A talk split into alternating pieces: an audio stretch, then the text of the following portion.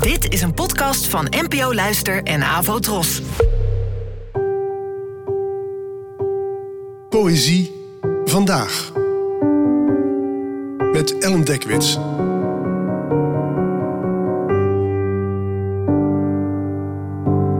Hallo, fijn dat je luistert.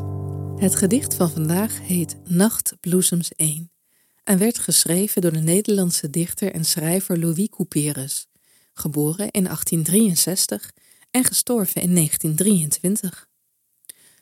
Nachtbloesems 1 In dons van wolkjes glijdt ginds de zilveren sikkel der maan. Die schijnt een gondel, een bootje, dat vaart op de blauwende baan. De wolkjes schijnen de golven, wit gekuifd met luchtende tint.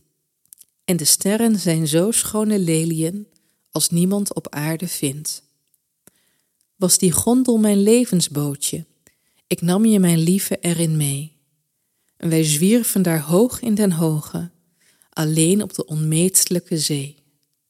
En had ik genoeg van je zoentjes, genoeg woordjes van liefde gehoord, ik nam je 1, 2, 3 in mijn armen en gooide je overboord. Sommige auteurs zijn geweldig bedreven in het ene genre, maar helaas ronduit belabberd in het andere.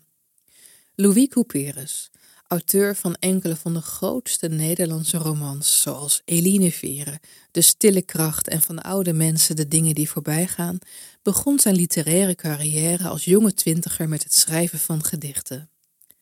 Dat leverde hem vooral hoon op, zeker van zijn tijdgenoten, de beroemde dichters die onder de naam de tachtigers furoren maakten. Ze vonden Couperus versen mierzoet, cliché tot op het bot, dweepziek. Toen Couperus enkele jaren later met het harde, maar toch menselijke, het ernstige, maar toch ook zeer grappige Eline Vere debuteerde, moesten zelfs zijn grootste criticasters er een hoed voor afnemen. Niet elke schrijver is een duizendpoot. Harold Spinter schreef prachtige toneelstukken, maar vreselijke poëzie. Arnold Gumberg leverde indrukwekkende romans af, maar zijn gedichten halen niet het niveau van zijn proza. Elk vogeltje zingt blijkbaar zoals het gebekt is. Gelukkig ontdekte Couperus al snel waar zijn grote kracht lag en kon hij zijn talent voor beelden en metaforen voor iets anders inzetten dan een sonnet. Bedankt voor het luisteren en tot de volgende keer. Abonneer je op deze podcast via de gratis app van NPO Luister. Daar vind je ook een handig overzicht van het complete podcastaanbod van de NPO. Afro Tros, de omroep voor ons.